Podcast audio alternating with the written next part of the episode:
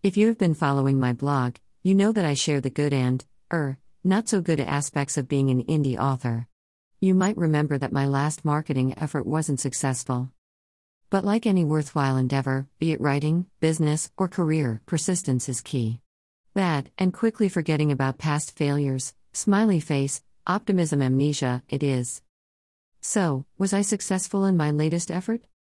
Maybe, grimacing face. Depends on what I look at.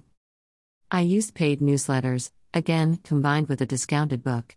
If you didn't know, on Amazon the royalty rate for a book below $1 is only 35% or 33 cents.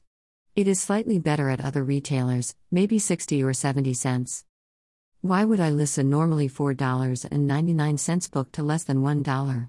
What is this madness, you might say? I want to reach readers who will give my book a chance at the lower price point.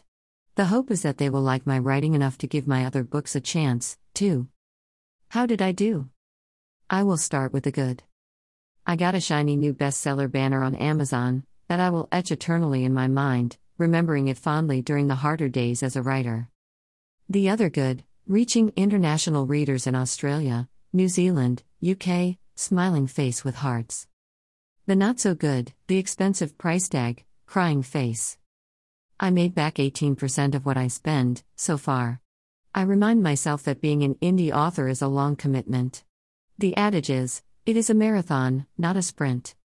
The sale is still ongoing for a few more days. If you'd like to grab a copy of Eleanor's Travels for only 99 cents, http colon slash slash books2read.com slash ELT. In other news, I am currently running along to release my latest fantasy romance book, Sleeping Beauty No More on July 17, 2021. Thank you for reading today's blog.